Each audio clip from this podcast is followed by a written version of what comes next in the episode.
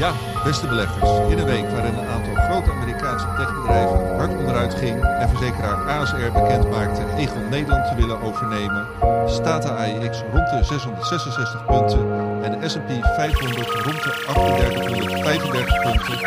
Tijd om te praten over beleggen. Dit is voorkennis. There are three ways to make a living in this business. Be first, be smarter, or cheat. I don't cheat. Beleggersbelangen presenteert voor kennis.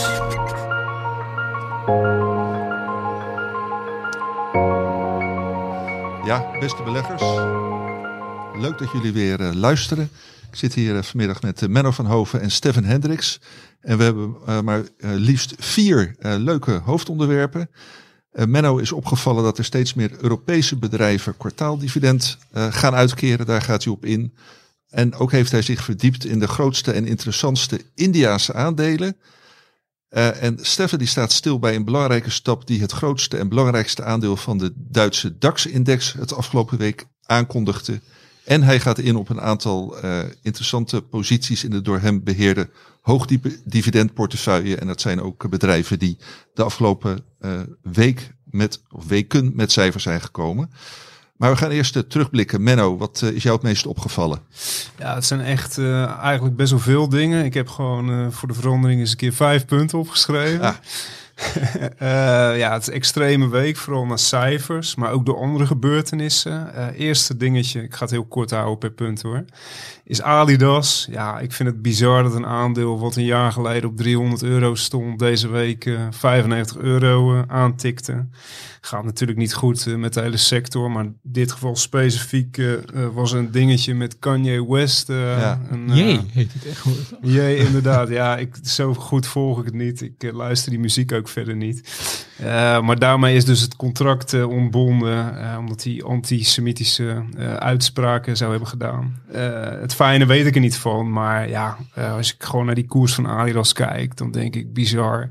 Moet je gewoon kopen onder 100 euro. Maar dat is mijn persoonlijke eh, eh, mening. Ik heb zelf ook een eh, kleine positie erin. Ik denk dat het gewoon heel mooi aandeel is voor de lange termijn. Nog zo'n extreme uitschieter dit jaar is SAP. Is eh, meerdere malen voorbijgekomen de podcast. Nou, deze week ook cijfers. Koers ging min 10%. Oeh, paniek. Want eind van de dag sloot ze gewoon 5% hoger. Ja, voor mij is het toch ook wel een, vooral een teken van genoeg is genoeg. Aandelen die op 50, 60% dalen. Ja, de cijfers zijn slecht. Dat is niet verrassend. Op een gegeven moment moet je er gewoon in. Als je gewoon voor de lange termijn belegt. Want dat is de enige manier eh, om naar dit soort aandelen te kijken. Eh, dus ja, dat was mooi. En SCB zit in de In de dividendportefeuille. dividendportefeuille, ja. ja. En ja, het is gewoon een aandeel nu met een koers-winstverhouding. Natuurlijk afhankelijk van hoe die winst zich gaat ontwikkelen. Maar eh, ook in een eh, slecht scenario, negatief scenario, KW van minder dan 10, 4% dividend. Dat dividend gaat volgend jaar gewoon weer omhoog. En ja, er is geen één analist met een verkoopadvies. Eh, zijn nog steeds sterk aanwezig in China, wat de koers drukt. Maar ja, aan de andere kant, eh, dat is wel de enige regio waar de omzet gewoon groeide in het laatste kwartaal. Dus ja, hoe bizar wil je het hebben? Eh, dus voor mij, ja, kijk gewoon lange termijn en laat je vooral niet door die cijfers op korte termijn leiden. Eh, heel kort nog eentje via Play. Eh, nou ja, we kennen het denk ik wel van voor de, de mensen die Formule 1 volgen. Eh, vorig jaar kon je dat nog op best veel kanalen kon je dat gewoon kijken. Al dan niet via een abonnementje van Ziggo of iets dergelijks. Nu zit het onder de betaalknop bij Viaplay. Ja, dat is een bedrijf wat met geld smijt om al die rechten te kopen. En die klapte gewoon 30% in, volgens mij eergisteren, naar cijfers. Eh, de omzet groeit minder, eh, ze verkopen minder abonnementen, eh, advertentieinkomsten vallen tegen. En de vooral eh, Scandinavische consumenten waar ze, van ze moeten hebben, ja, die eh, houden dan het op de knip. En dat soort aandelen gaat gewoon helemaal voor gaas in deze markt. Ja. En eh, daar ben je ook wel of niet enthousiast over, over dit aandeel? nou ja, ze, wat ik snel zag, maken ze wel winst. Maar ja, ik, ik kijk vooral naar dit soort bedrijven zo van, ja, ze nemen voor heel veel mensen, nemen ze een Formule 1 eh, eh, openbare viewing, nemen ze weg om er grof geld voor te betalen. Ja, en uiteindelijk qua bedrijf uh, bakken ze er weinig van op dit moment. Natuurlijk ook door omstandigheden. Het hele inflatieverhaal, maar... Uh, ja. Het heeft niet jouw sympathie. Nee, dat, precies dat. Nou, nog eentje. Dat zien we nou, vandaag weer terug. Ik kijk in mijn scherm, ik zie Meta platforms, uh, Facebook, min 22 procent. Uh, ja, het is niet de enige. Veel big, big tech krijgt enorme klappen. Er uh, zijn natuurlijk ook wel uitzonderingen. Een ander uh, bedrijf, ServiceNow, is juist weer een grote stijger vandaag. Dus het is niet zo dat alle US big tech stuk gaat naar cijfers. Maar het is wel opvallend ja, dat vooral die hele bekende namen, dat die hard onderuit gaan. Ik moet er gelijk bij zeggen dat ik vandaag voor het eerst in mijn leven een paar aandeeltjes Meta heb opgepikt onder de 100 dollar uh, na opening. Maar dat terzijde, het is wel een enorme cashmachine. Facebook uh, heeft niet Volgens mij hebben, hebben wij ook als beleggersbelangen er nog steeds een koopadvies. Nee, dat gaat niet meer. Volgens mij is, oh. is het uh, teruggebracht naar houden de laatste keer. Oké, dat, is nou. een, uh, dat, dat zou ik niet weten. Maar ja, puur fundamenteel. Het is een enorme cashmachine. Alleen, ja, ze doen dingen blijkbaar niet helemaal goed op dit moment. Er zal vast een, een verhaal achter zitten. Ik Nou ja, kijk meer uh, naar de fundament, ja, fundamentals en dan word ik op zich wel enthousiast. Ja, ja, nou, Hildo uh, Laman, onze collega, die heeft er volgens mij al een verhaal over gemaakt. Wat uh, misschien op dit moment, als u luistert, al op de website staat.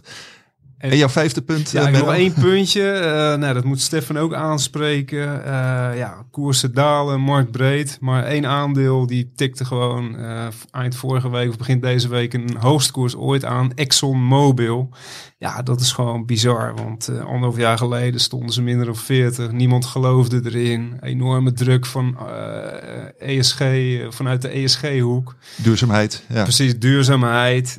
Nou, ze hebben er wel iets mee gedaan, maar wel nog altijd volgens mij veel minder dan de Shell en de Europese peers. Dividend is wel overeind gebleven. En uh, ja, als je daarin was blijven zitten, uh, of had je gekocht rond die loos uh, anderhalf jaar geleden, ja, dan had je nu hele goede zaken gedaan. Ja. Ze tikken gewoon een hoogste koers ooit aan. Ja, dus voor zo'n aandeel van die omvang is het toch vrij bijzonder en vrij bizar. Ja, heeft natuurlijk alles te maken met de olieprijs ja, en het aandeel zit ook in de defensieve portefeuille. Uh, dacht ik. We zijn in ieder geval, hebben in ieder geval een koopadvies uh, op. Ja. Nou, interessante punten. Menno, Steffen, jij ook uh, zulke interessante punten? Nee, vast niet. Ja, ik heb in ieder geval minder, minder punten dan. Uh, even voorborduren dingen toch op wat Menno net zei met betrekking tot meta-platforms. Ik ook eerder de cijfers gehad van Alphabet, en Microsoft en Texas Instruments. en dat geeft wel een beetje aan dat de techbomen niet altijd tot aan de hemel groeien. Hè. Dat natuurlijk een, een alfabet. Ja, als je afhankelijk bent van advertentieverkoop. Advertenties zijn cyclisch. Zijn een aantal beleggers zo een beetje gedacht dat een bedrijf zo groot als Alphabet daar wel aan zou kunnen ontsnappen. Nou, zo werkt dat dus niet in de wereld. Dus ook uh, die, die kregen wel opvallende tikken. En ja, zodra daar van dit soort bedrijven 5, 6, 7 procent afgaat, dan valt dat natuurlijk enorm op. Valt een beetje weg tegen de, de klap van de meta-platforms natuurlijk. Um, en dan begin deze week vond ik ook heel erg opvallend. Um, natuurlijk de gebeurtenissen in China. Die het, misschien uh, iedereen die beelden wel heeft gezien van die, wat was het, de oud-premier, denk ik. Die, ik dacht zelfs de oud-president. De oud-president, ja. die gewoon weggeleid werd bij, uh, ik heb er wel met verbazing naar gekeken, die gewoon bij een congres eventjes met uh, harde of zachte hand wordt weggeleid. Nou ja, goed, het is inmiddels wel duidelijk hoe, uh, voor zover dat nog niet duidelijk was, denk ik, hoe dat in China allemaal gaat. Het had wel een flinke impact op uh, alle Chinese beleggingen natuurlijk. Bijvoorbeeld op de uh, Nasdaq Golden Dragons index.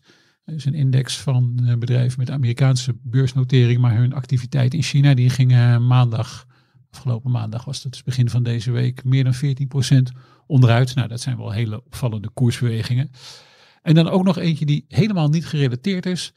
Um, dat betreft de Europese telecomsector, want daar werd uh, eind vorige week een, um, een uitspraak gedaan dat een, dat een eerdere overruling uh, van een, uh, een, een, uitspraak over een, een, veto, over een fusie in het Verenigd Koninkrijk van Britse activiteiten van O2 met 3, ja, dat dat eigenlijk niet correct was, dus dat hij weer terug moet naar de rechtbank.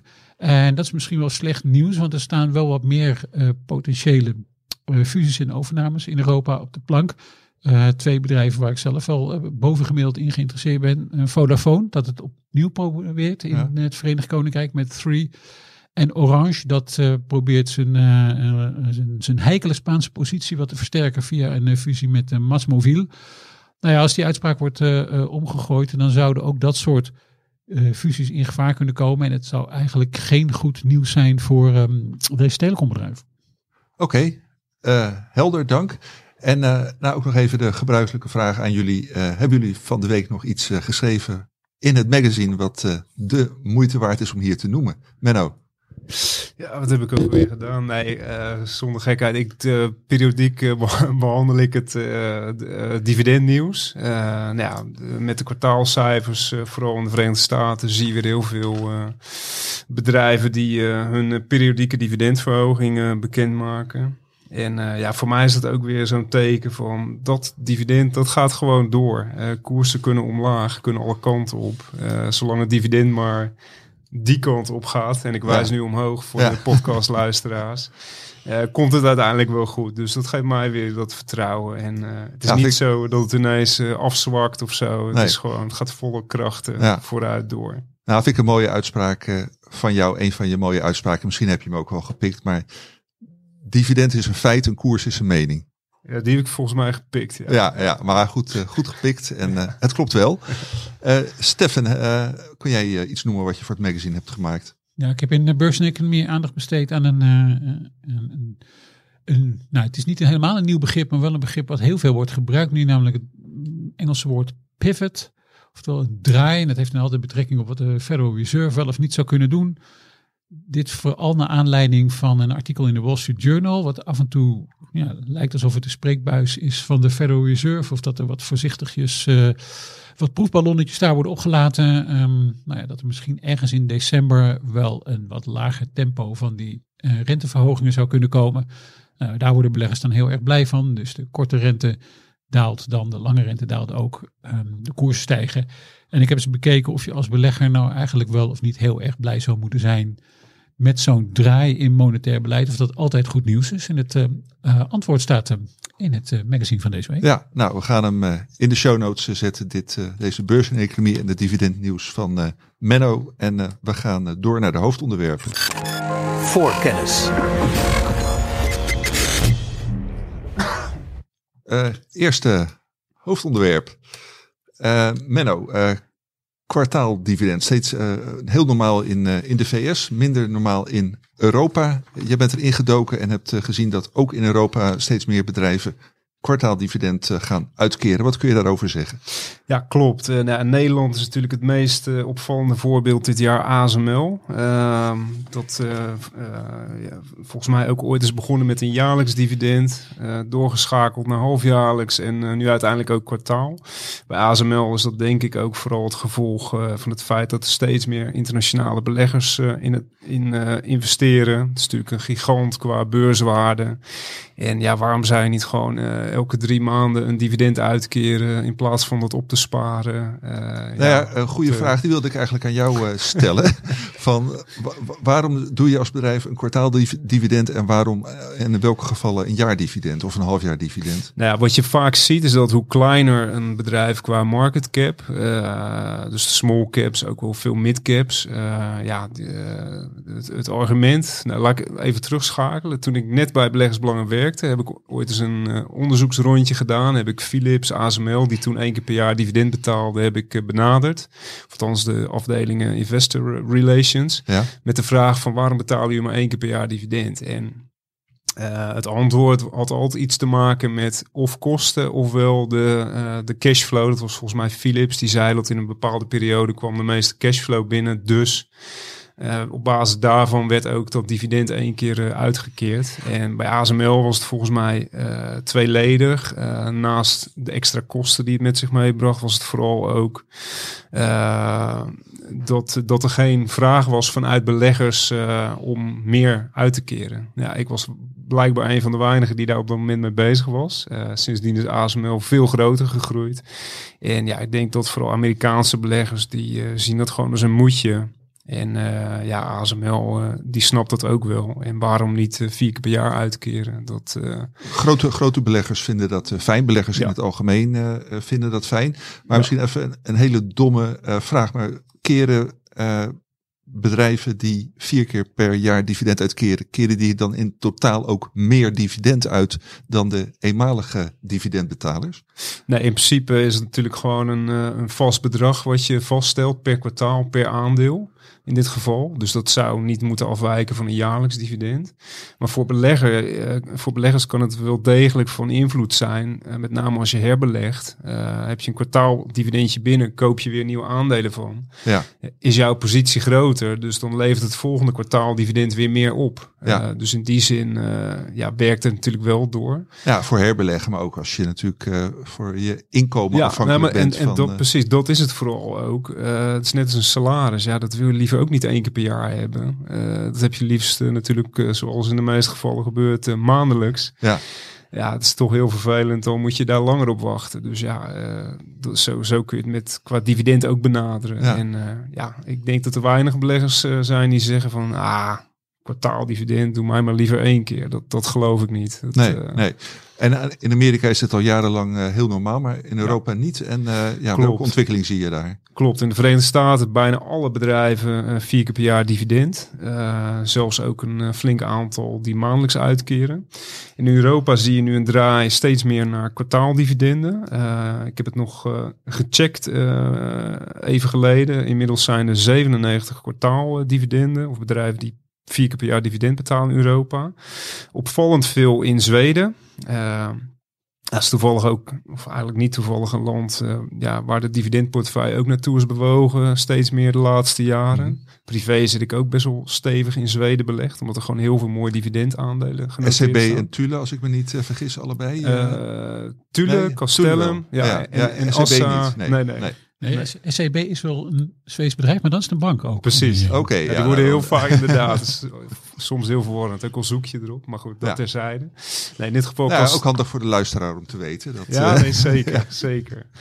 Zeker. De, de, de, ik zou voor de Franse SEB gaan. dat, eh, nee, dus steeds meer kwartaaldividenden. eh, onder meer dus Castellum, eh, die Ja. in de dividendportefeuille zit. Maar er zijn dus veel meer, maar wel heel veel vastgoedaandelen in Zweden dan. En ook opvallend is in Spanje toch best wel veel aandelen die per kwartaal uitkeren. En ja, best wel interessant. Er zijn ook eh, is een handjevol aandelen, zeven in totaal, die drie keer per jaar dividend betalen. Dus dat is weer een middenweg die je in de Verenigde Staten niet ziet. Oké, Eh, maar in Spanje en in de UK eh, nou, zijn er een paar die dat wel doen. Eentje ga ik zo dieper op in. Dat is Abro Foods.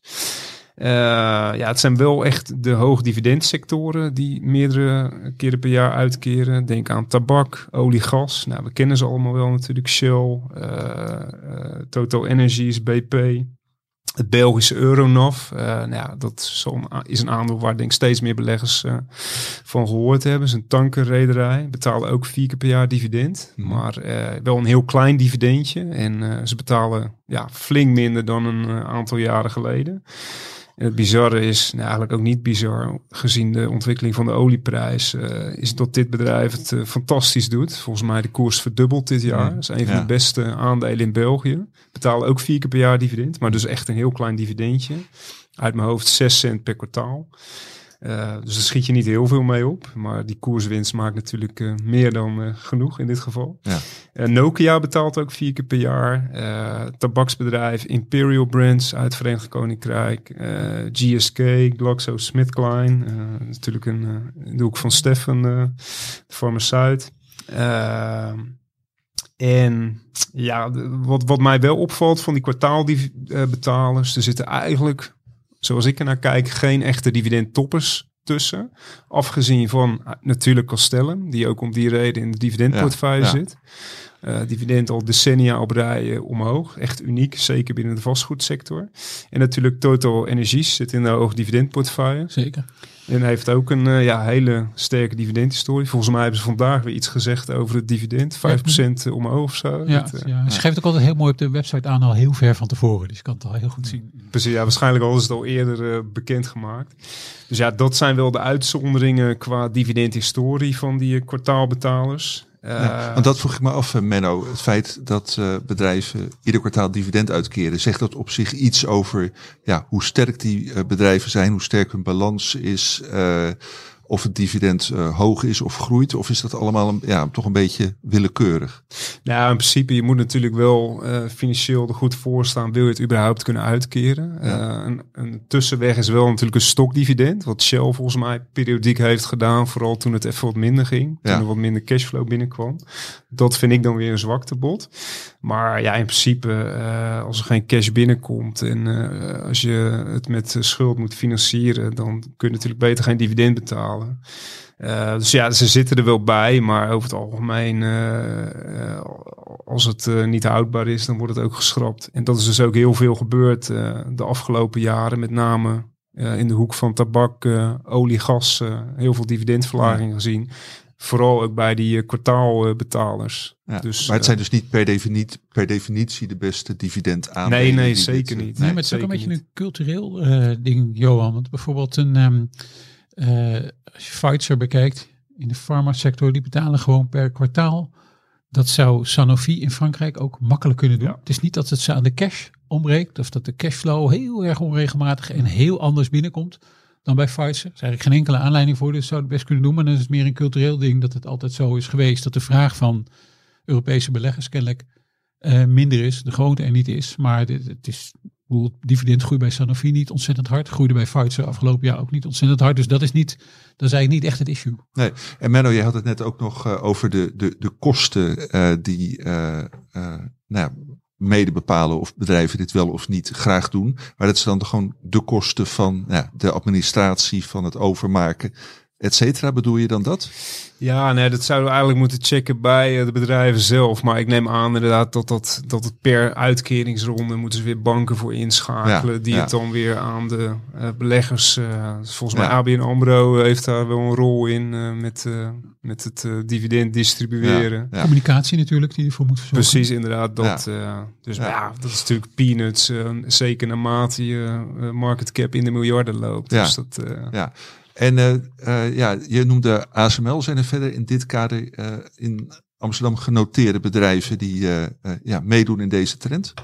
Nou, de, uh, geen nieuwe. Uh, natuurlijk Shell, Unilever, wat eigenlijk nu, nu Britse bedrijven zijn. Uh, Aperam, die betalen al jaren vier keer per jaar dividend. maar ik heb ook een aantal minder bekende namen elders in Europa opgezocht. Ja. daar kan ik kort wat over ja, zeggen. Graag. Als jullie mij dat toestaan. Zeker.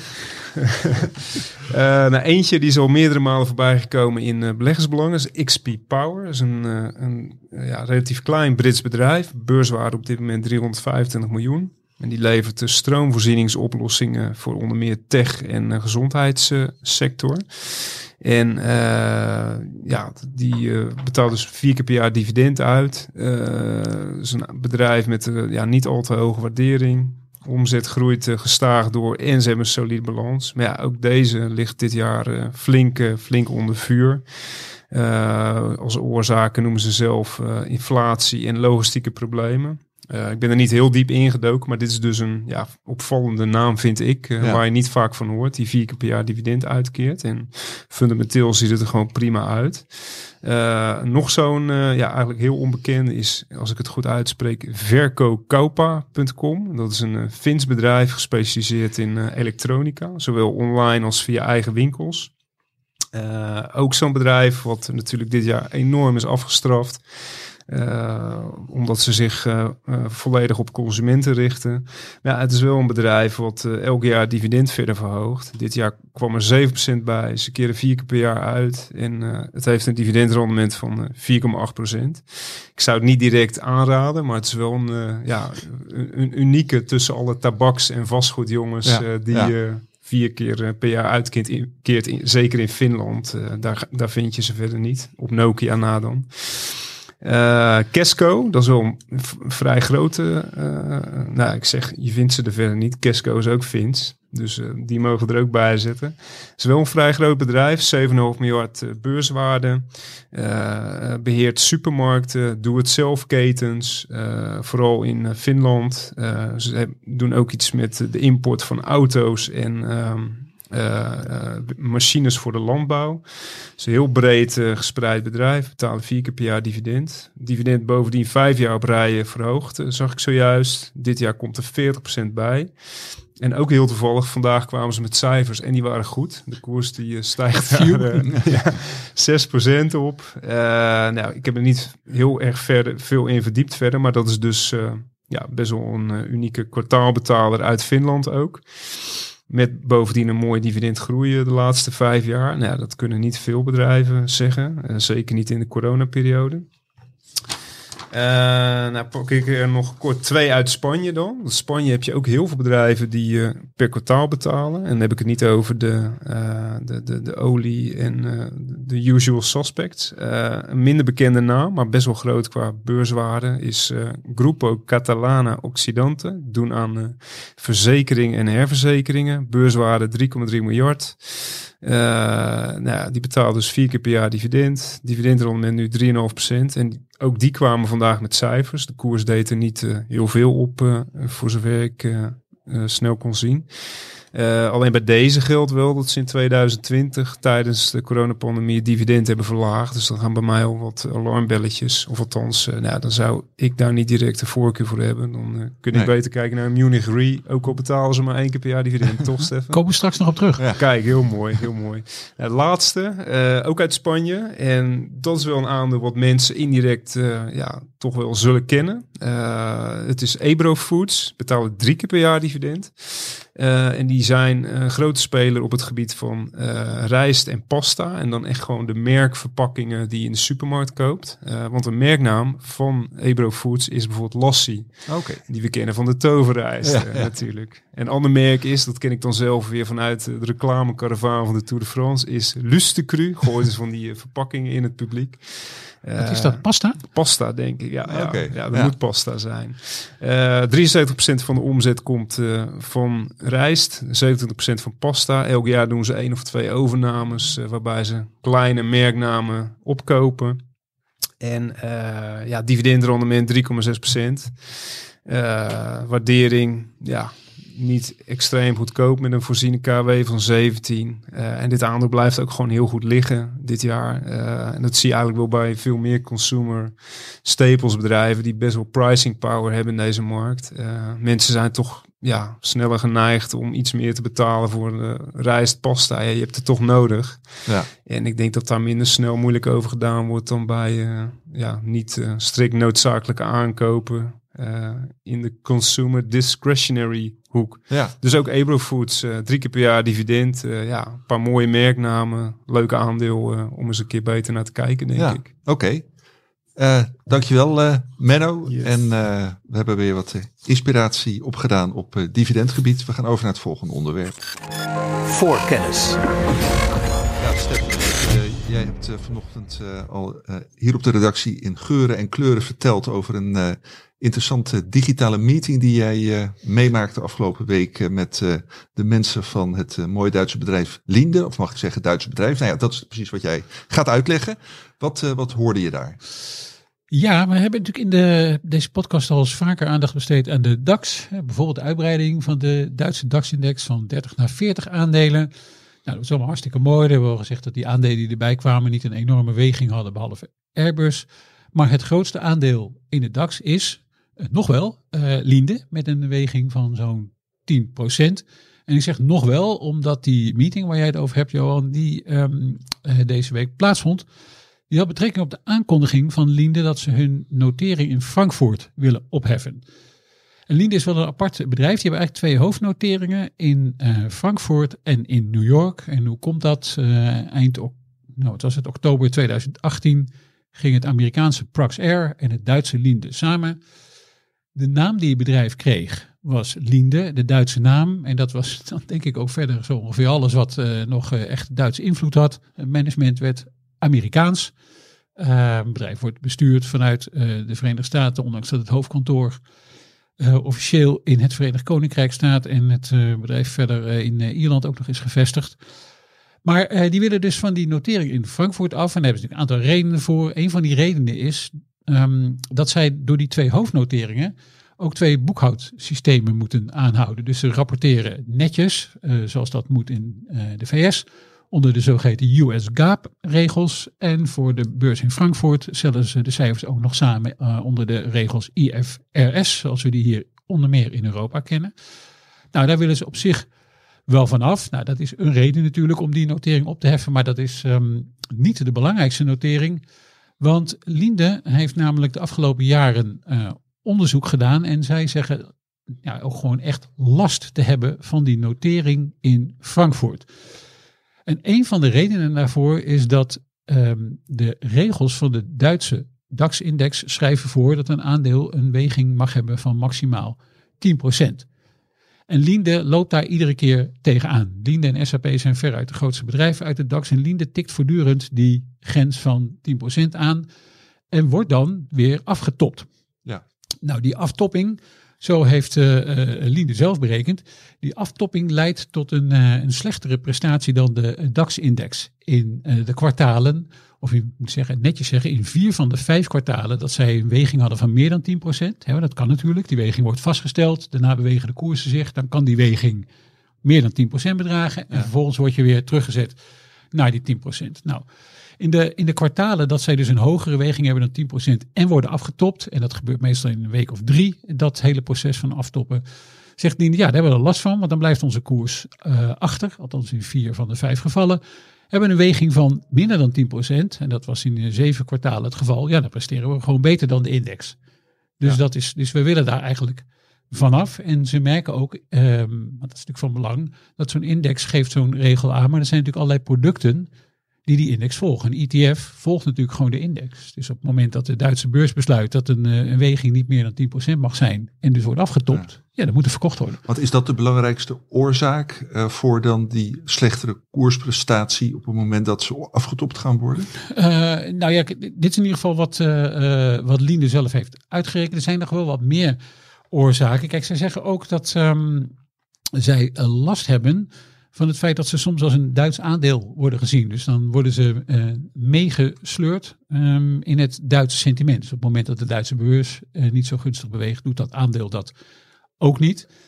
En het derde punt is, uh, waar zij naar gekeken hebben, is eigenlijk de, de premie waartegen het voormalige Praxair werd verhandeld en nu het nieuwe Linde wordt verhandeld. En dat is dan de premie zowel ten opzichte van de S&P 500 als ten opzichte van hun grote Amerikaanse concurrent, dat is Air Products. En daarvan zegt Linde, ja, dat is een beetje vervelend, want um, um, ja, ten opzichte van de S&P is die premie wat teruggelopen, maar ook vooral ten opzichte van Air Products is die teruggelopen.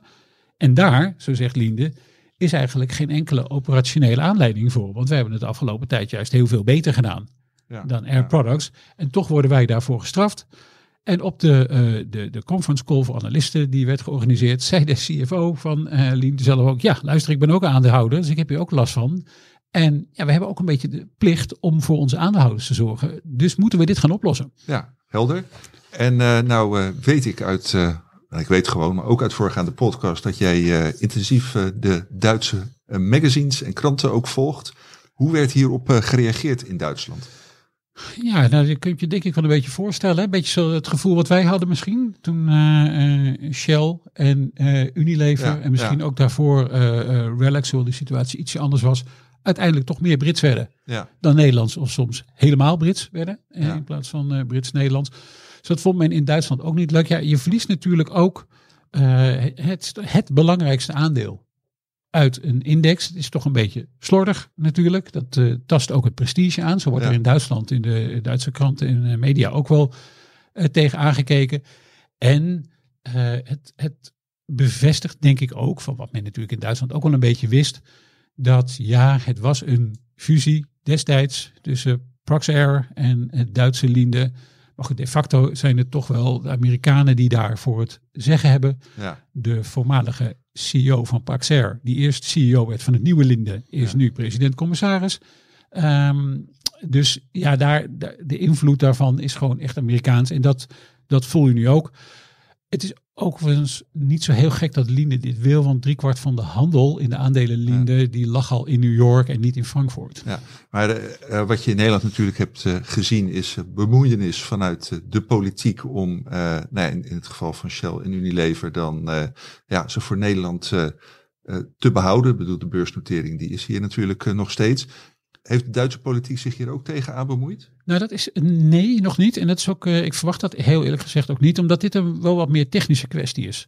Uh, de DAX heeft namelijk zelf regels opgesteld uh, die voorschrijven dat als je dus um, ja, niet meer de, in Frankfurt een notering hebt, mm -hmm. ja, dan zit je dus ook niet meer in de DAX. Dus daar hoeft verder ook niet meer over gediscussieerd van, kan, te worden. Daar kan de politiek van alles en nog wat van vinden. Maar ja, dat is een regel die door de Duitse beurzen ja. zelf ja. is opgesteld. Niet door uh, Linde. Komt ook nog bij dat ik al zei dat het hoofdkantoor is al eigenlijk niet meer in Duitsland. Het topmanagement uh, zit al niet zo heel vaak meer in Duitsland. Dus het is meer een kwestie van ja, misschien een beetje knarsetallend toekijken hoe een, uh, ja, een historisch Duits bedrijf. Toch gaat vertrekken uh, uit de index. Althans, ja. uh, daar moet nog wel over gestemd worden, want dat is eigenlijk het laatste wat we er misschien nog wel even over moeten zeggen. Is dat um, Linde heeft gekozen voor een, een, een, constructie, een, zeg maar een Ierse constructie, zodat er zo min mogelijk verandert voor de aandeelhouders, dus ook voor de particuliere beleggers, waarmee eigenlijk alleen je je aandeel wordt omgewisseld. Dat zou moeiteloos moeten gaan, beweert Linde nu nog. Dus je wordt gewoon omgezet eigenlijk van een Duitse naar een Amerikaanse notering. Ehm, de komende maanden worden, wordt iedereen daarover geïnformeerd. Linde moet nu natuurlijk ook nog in gesprek met bijvoorbeeld andere indexaanbieders. Hè. Hoe gaan die ja, daarmee om? Ja. Want Linde is bijvoorbeeld ook uit de FTSE Russell gegooid, zeiden ze zelf. En dat was eigenlijk omdat FTSE Russell zei, ja, dat is een beetje een typische structuur die dat Linde heeft, ja. hè, met die twee hoofdnoteringen. Nou dat is inmiddels uh, wel opgelost, maar zo zie je maar dat ook dat kan leiden tot een, uh, een indexverwijdering. Nou, de komende maanden worden daar nog allerlei uh, meetings voor over georganiseerd, wordt natuurlijk alles juridisch in elkaar gezet. En dan kunnen aandeelhouders naar verwachting medio februari daarover gaan stemmen. En dan moet 75% van de aandeelhouders hiermee instemmen. En dan is de, de opheffing van de notering in Frankfurt een feit. Ja, helder. En laatste vraag van, van mijn kant. Als je nu als Nederlandse particulier of in Linde zit en of in een ETF die de DAX voelt. Ja, wat, wat ga je hier dan van merken? Wat moet je doen? Nou ja, kijk, het is nog geen feit. Dus um, dat zal dan pas ergens in februari, maart volgend jaar allemaal gaan plaatsvinden.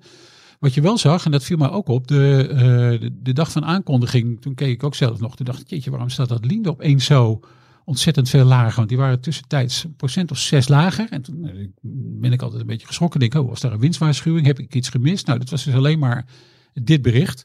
Um, wat je, wat je kunt zien de komende maanden um, is natuurlijk een uitstroom misschien, alvast een, een, een, zeg maar inspelend op een eventueel vertrek van Linde uit Frankfurt, van bijvoorbeeld beleggingsfondsen die um, alleen maar mogen uh, beleggen in aandelen met een notering ergens in Europa. Voor de ETF zal dat denk ik nu nog niet het geval zijn, want die moeten volgens nog de index volgen. En daar zit Linde nu nog steeds in, totdat anders wordt besloten. Maar Linde heeft zelf ook wel aangegeven dat in ieder geval op korte termijn er wel wat verkoopdruk kan ontstaan van um, beleggers, ook institutionele beleggers en ook uh, uh, ETF's dus, die um, ja, dan uiteindelijk van die Duitse notering af zullen moeten.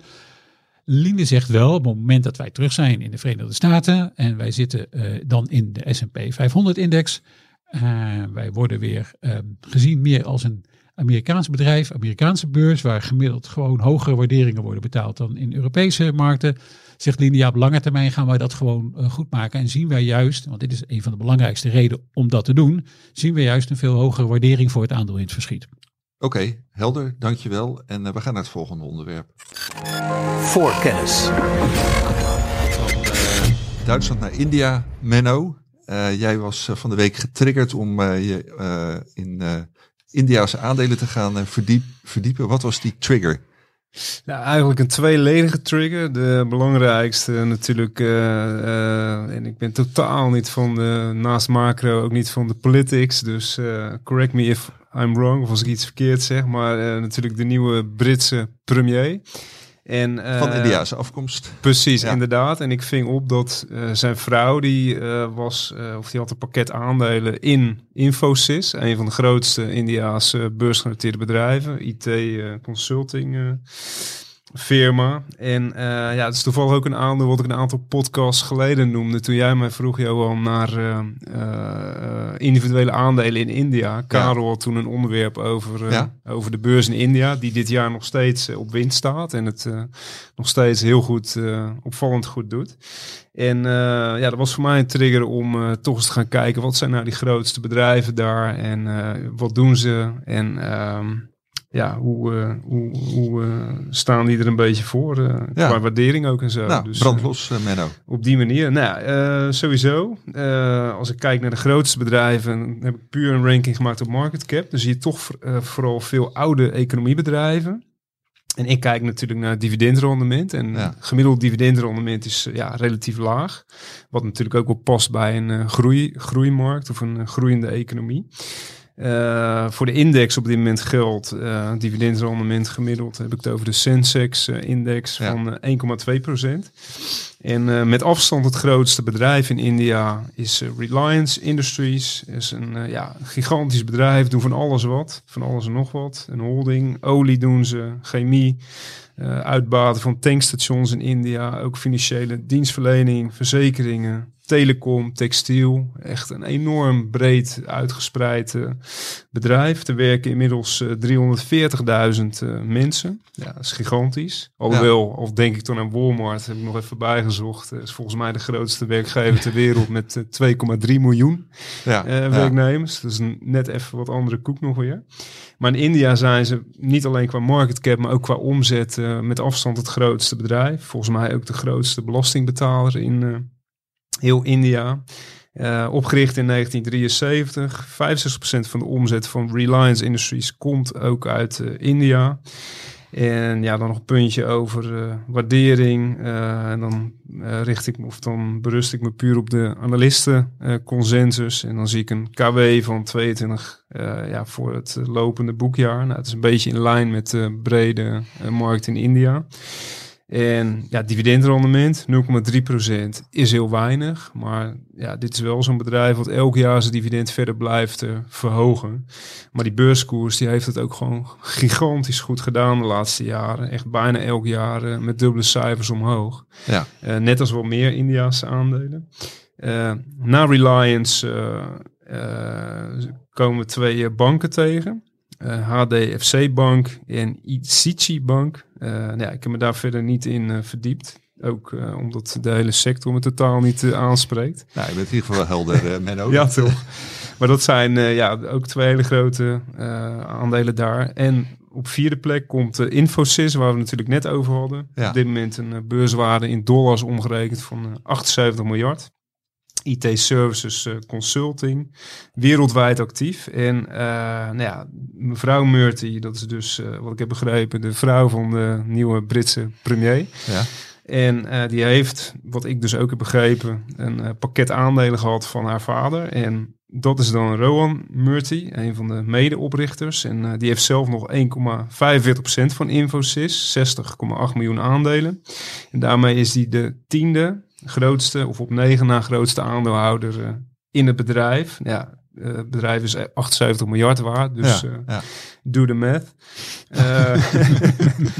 En ja, Infosys gewoon een heel mooi bedrijf. Omzet groeit elk jaar met dubbele cijfers. Geen schulden. Eigenlijk een oorlogskast die steeds groter wordt. En ja, dat eh, geven ze wel deels uit aan een steeds verder groeiend dividend. Ook qua dividendhistorie, dat is natuurlijk mijn ding. Eh, ja, fantastisch. Eh, decennia op rij niet verlaagd. En elk jaar komt er bijna een flinke hap bij. Betalen twee keer per jaar dividend en nog 2,2% dividendrendement. Dus voor India, Indiaanse begrippen is dat relatief hoog. Eh, dus ja, dat is een van de grootste bedrijven met een beursnotering. Ja. Kun je ook eh, inbeleggen via een eh, eh, ADR in de Verenigde Staten. Ja. Kan dat ook bij Reliance? Of, Ja, dat is oké. een goede Ja. vraag. Alleen wat ik zag was dat dat niet kan eh, via een ADR. Of misschien kan het wel, maar eh, er is wel een nog belangrijkere of een, een, een, een meer liquide notering in Londen. En daar staan dus ook best wel wat Indiaanse bedrijven genoteerd. Ja. Waaronder dus eh, nou, wat zei ik, eh, Reliance eh, Industries. Ja, Kun je ook kopen en er zijn best wel goede volumes. ja, Eh, in Londen dus. De tickercode die zou ik uit mijn hoofd niet weten. Maar die kun je dus in Londen eh, kopen. Ja. Maar ja, het, het geldt lang niet voor alle bedrijven in India.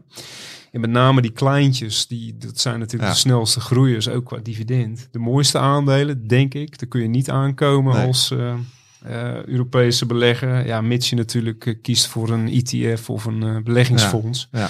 Die we een aantal podcasts geleden hebben besproken, wat daar de mogelijkheden Maar in de. Reliance en Infosys kun je dus wel stappen. Zeker. En welke eh, aandeel wil je nog meer noemen? Ja, nou eentje eh, is ook al eerder voorbij gekomen. Dat is Hindustan Unilever. Dat is op dit moment 72 miljard waard. Eh dat is het vijfde grootste bedrijf eh, in India. En groot aandeelhouder daarin is natuurlijk de Unilever PLC. Heeft eh 61,9% van de aandelen. En eh, ja, als je bedenkt dan dat Unilever zelf nu omgerekend in dollars 114 miljard waard is. En dat eh, die Indiaanse eh, dochter, die is 72 miljard waard. En daar hebben ze 62% van. Ja, dan kun je wel nagaan hoe belangrijk dat is voor, voor Unilever zelf. En ja, de groei zit echt wel in India. Eh, omzet groeit daar eh, 10% per jaar. Nou, bedrijf is ook schuldvrij. Wel een hele hoge waardering. Eh, alhoewel natuurlijk allemaal relatief is met een eh, KW van 60. En ja, relatief, relatief laag dividendrendementje van 1,4% Maar ook hier weer een enorm sterke dividendhistorie met eh, ja, nu 11 jaar rij, eh, wat ik uitreken, dividend verhoogd door Hindustan Unilever. Dit jaar komt er 10% bij. Nou ja, dat zijn niet de percentages waar de Unilever PLC aan kan tippen. Sterker nog, eh, dat dividend eh, dat stagneert gewoon volgens Ja, mij de ja. laatste jaren. Ja. Dus ja, dit, is absoluut een interessant bedrijf. ja, precies. Alleen je kunt er niet eh, direct in beleggen, helaas. Dat is een beetje het nadeel, grote nadeel Ja, van de ja. beurs in India. Maar goed, wat niet is, eh, kan nog komen. En eh, in ieder geval via een ETF kun je wel ja, in... zeker. en daar zal deze India. ongetwijfeld in zitten. ja, en die ETF die zullen we dan eh, in de show note zetten. Eh, ik ga weer naar het eh, volgende onderwerp. Voorkennis. En dat is alweer het laatste van de hoofdonderwerpen. De hoogdividendportefeuille. Een aantal eh, interessante bedrijven is met, met cijfers gekomen. Stefan, wat wil jij erover zeggen? Ja, er zijn inmiddels van de 20 aandelen die we in portefeuille hebben, zijn er acht met cijfers gekomen. En ik heb er eigenlijk om eh, verschillende redenen drie interessante uitgekozen om hier even kort te bespreken, omdat daar wel opvallende zaken gaande zijn. En de eerste die eh, Menno noemde al even kort is eh Münchner Rück of Munich Re, wat je, wat je wil. Ik ga zelf altijd voor de Duitse naam, maar dat kan een persoonlijke afwijking zijn. Ik ga voor de makkelijke versie. Ja, gaat voor de makkelijk. Misschien dat ik meer van de omlaut hou. Ehm, ja, die kwam namelijk met een, winstwaarschuwing, maar dat kan op zich ook goed nieuws zijn. Dus dat was een eh, positieve winstwaarschuwing. En dat had eh, natuurlijk betrekking, want eh, zoals de naam al zegt, Münchner Rückversicherungen, dat is dus een, een Duitse herverzekeraar. En dit zijn de partijen die natuurlijk altijd ehm, ja, volop in het nieuws komen op het moment dat er grote schades zijn, zoals de schade van de orkaan Ian in Florida. En een eh, paar dagen daarvoor had ehm, de grote concurrent Swiss Re daar al wat over gezegd. En door die schade van ongeveer anderhalf miljard dollar zei Swiss Re, ja, wij maken dan nu een verlies over het derde kwartaal van ongeveer 500 miljoen dollar. Ehm Münchner Rück kwam dus met ook een winstwaarschuwing. Kort berichtje, want de definitieve cijfers komen 8 november. Maar uh, Münchner Rück zei nou, onze schade bedraagt ongeveer 1,6 miljard. En toch verwachten wij dit kwartaal nog een netto winst te behalen van ongeveer 500 miljoen. Waar heel veel analisten eigenlijk uitgingen van nou een, een verlies van ergens zo rond de 160, 170 miljoen euro. Nou, dat kwam omdat een aantal activiteiten van München en Rux hebben namelijk ook nog gewone verzekeringsactiviteiten. Die lopen iets beter dan verwacht. En, en dat zal de belangrijkste reden zijn, er komen ook wat eenmalige meevallers aan in de beleggingsportefeuille. Waar de München en Rux zei, nou ja goed, we gaan uh, die toch nog gewoon winst maken in dat derde kwartaal.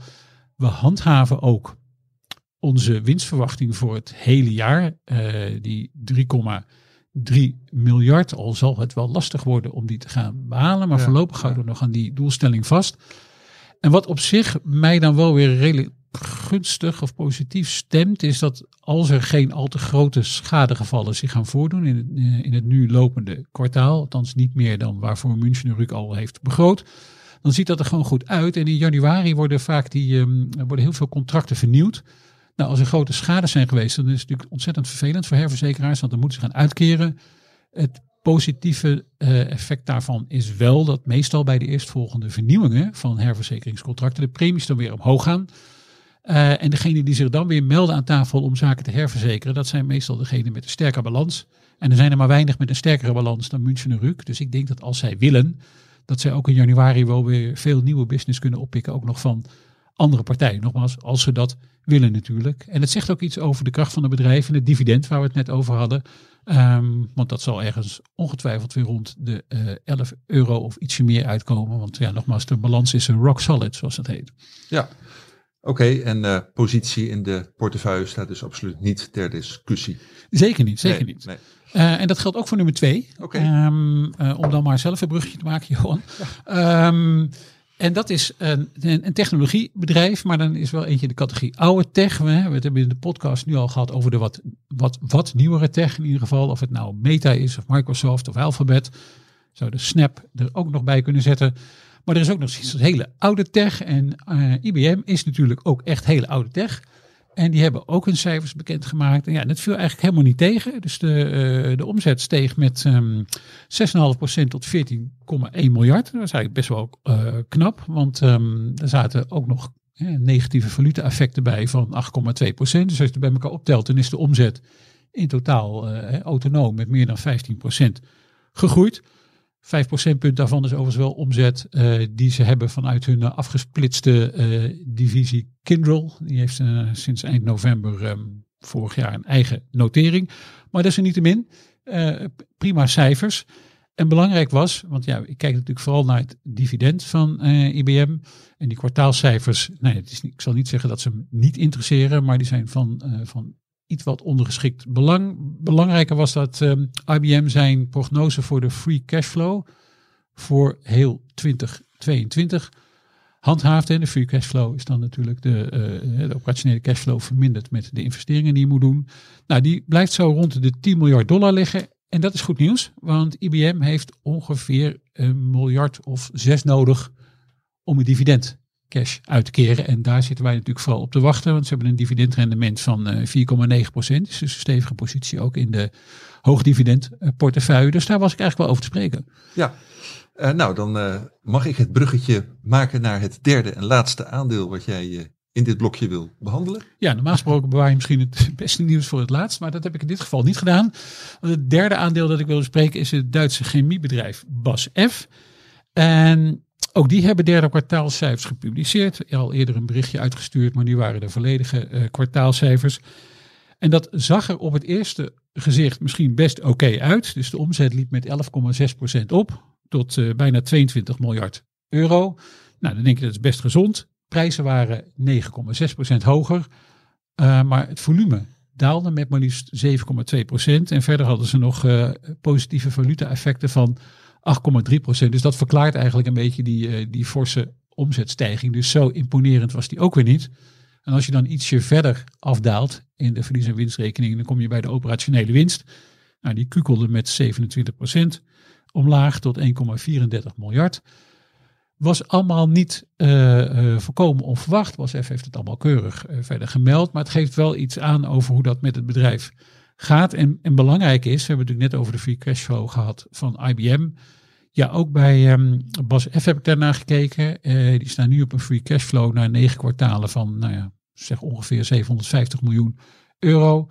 Er zou nog wel wat bij komen. Misschien komen ze op een miljard euro uit. Is ook een beetje afhankelijk van wat er uit hun olie- en gasdochter nog gaat komen. Uh, Wintershall DEA. Ook daar hebben we het hier in de podcast al wel vaker over gehad. In relatie tot uh, Rusland. In relatie tot Rusland. Uh, Bas F. had dat nu eigenlijk een eigen notering willen geven. De vraag ook is een beetje hoe en wanneer en hoeveel komt daar nu eigenlijk uit, uit dat bedrijf. Want ja. operationeel, want ook Winterschaal heeft cijfers bekendgemaakt. Operationeel gaat het daar natuurlijk dankzij de olieprijs best prima. Maar hoe dat geld dan uiteindelijk bij Bas F. terechtkomt en dan via Bas F. dan weer bij ons als aandeelhouders, dat wordt wat lastiger. Maar het dividend, het cashdividend van BASF, dat uh, beloopt zo ongeveer 3,3 miljard euro per jaar. Wat ze daarvoor moeten uitgeven. En dat betekent dat ik niet verwacht dat de free cashflow dit jaar toereikend zal zijn voor de dividendbetaling. Dus eh, Bas F is wel een aandeel dat een, ehm, een, eh, een aardig rode vlag krijgt, wat mij betreft, in de portefeuille. Eh, we melden het in beleggersbelangen als die eruit gaat, maar eh, dat eh, ja, onder eh, eh, eh, streng toezicht staat, dat is, eh, dat is duidelijk. Nogal, ja. Ja, oké. Eh, helder. Nou, gaan we naar het eh, laatste blokje toe. Voorkennis. Het blijven eh, extreme tijden, zeker nu ook weer al die bedrijven met eh, cijfers komen en eh, de grote koersuitslagen ons om de oren vliegen. Menno, waar kijk jij je bijzonder naar uit eh, de komende week? Eh, nou, niet eh bedrijfsspecifiek iets bijzonders. Eh, natuurlijk volg ik wel op dagbasis alle grote bewegingen, zoals vandaag bijvoorbeeld Meta. Maar ik ga me de komende dagen weer volledig storten op het omslagverhaal wat, ik, vol, wat volgende week gepubliceerd wordt. En dat gaat over de Dividend Aristocrats. Die ja, ga ik allemaal op een rijtje zetten. Wat is daar gebeurd? Wat zijn nu de meest interessante aristocrats? Wat Zit zijn Linde trouwens nog steeds in, volgens mij, eh, vanuit hun Praxair. Moet ik Oeh. eens even kijken of die... eh, Ja, in ieder geval Air Products. Linde zou ik niet zeker weten. Leg even in eh, drie zinnen uit voor mensen die het niet weten wat de dividend aristocrats zijn. Nee, dat zijn, eh, en dan heb ik het over de S&P 500 Dividend Aristocrats. Dat zijn de Amerikaanse bedrijven opgenomen in nou, de index waar, die ik zojuist noemde. Die al tenminste 25 jaar op rij elk jaar het dividend verhogen. En eh, ja, in de Verenigde Staten zijn er daar ja, heel veel van. In Europa eh, nou, een handje vol nog. En elders in de wereld eh, ook eigenlijk eh, bijna niet. Eh, dus eh, ja, da- daarin is de VS uniek. En eh, ja, wat ik al wel heb gezien is dat ze dit jaar relatief eh, heel goed doen, eh, die aandelen. Mede ook door een Exxon, wat nog eh, volgens mij altijd een aristocrat is. Ja, de sectorverdeling is ook echt heel anders. Is natuurlijk Ja. of tech nauwelijks eh, dividend betaalt. Of een hele kleine weging heeft van die tech die dat al lang genoeg doet om, eh, om erin te zitten. Zoals Precies. IBM bijvoorbeeld. Precies, en heel veel consumentenaandelen ook. eh, ja, noem een eh, PepsiCo, wat gewoon eh, relatief heel goed presteert. Eh, dus eh, ja, die ga ik eh, allemaal bekijken. En dan selecteer ik een aantal kansrijke aandelen die dit jaar hard onderuit gegaan zijn. Ja, en die jij dan koopwaardig vindt, Ja. jouw kennende. En ga je daar dan ook nog een paar van opnemen in je dividendportefeuille? Nou, sterker nog, er zit er al een heel zwikkie in de dividendportefeuille. Ja, een paar Waarom? nieuwe? Nee, nee, dat eh, wat, wat er nu in zit, huidige samenstelling, ben ik heel tevreden nog Ja, altijd mee. Eh, Maar noem maar even een paar die dan nu al in de dividendportefeuille zitten. Ja, wat er nu in zit bijvoorbeeld is een Ecolab, PPG Industries, PepsiCo. eh wat hebben we nog meer? Roper Technologies kwam gisteren met hele goede cijfers. eh. Ja. ja, dat is echt een heel, eh, heel mooi gemeleerd eh, gezelschap van sectoren en eh, businesses. Ja, ja. Eh, ja, en, eh, ik heb daar een aantal eh, hele mooie van in het dividendportefeuille. Maar ik sluit niet uit dat er in de toekomst nog wat geruild wordt. En eh, Ja. ja. dat er een andere aristocrat in komt. Maar op dit moment is dat niet aan de orde. Nee, dus, nee.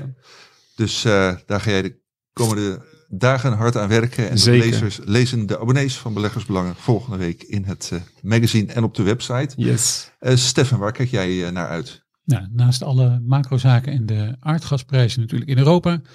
Wel inderdaad heel veel naar bedrijfscijfers. Want ik heb net al gezegd, acht van de twintig aandelen uit de hoogdividendportefeuille hebben inmiddels derde kwartaalcijfers gepubliceerd. De komende, de komende week nog weer eens zeven aan uit die portefeuille. Met wat mij betreft bijzondere aandacht voor twee eh, vanuit portefeuille opzicht. AbbVie, eh, omdat ik verwacht eigenlijk dat die ehm, iets gaan zeggen over de impact van het patentverlies van het geneesmiddel Humira. Dat is verreweg hun belangrijkste product. Dat gaat ook zorgen voor wat winstdruk komend jaar. Hoeveel? Daar hoop ik dan iets over te horen bij de presentatie van de derde kwartaalcijfers. En een andere waar ik naar uitkijk, wat ik al eerder heb gezegd, enigszins met eh, eh, angst en beven is Italiaanse nutsbedrijf Enel. eh, die maar vast blijven houden aan hun dividend en dividendbeleid. Dat hoop ik ook, want we rekenen er wel op. Het is een van de topbetalers voor de hoogdividendportefeuille. Willen vasthouden aan de eh 40 cent per aandeel. dividendrendement is echt heel erg hoog. En dat is toch ook meestal wel een uh, alarmsignaaltje. Ik wacht eerst daarvan die cijferpresentatie af. Die is, uh, nou, ja, zo bijna een beetje flauw om te zeggen, maar op zijn Italiaans donderdag na beurs. En dan vrijdag zullen we de reactie zien. En later in november komt er dan nog weer hun bekende strategiedag. En dan zullen we ook wat meer gaan horen over wat Enel zelf um, in de planning heeft voor het dividendbeleid voor de komende jaren. Want tot nu toe hebben ze, um, nou ja, ere wie ere toekomst, zich altijd heel erg netjes aan hun prognoses gehouden. Dus ik ben heel erg benieuwd waar zij daar verder op gaan terugkomen. Ja, nou, wij zijn ook uh, benieuwd. En abonnees die lezen het in het magazine en of op de website. Steffen Menno, hartstikke bedankt voor jullie uh, bijdrage uh, het afgelopen uur weer.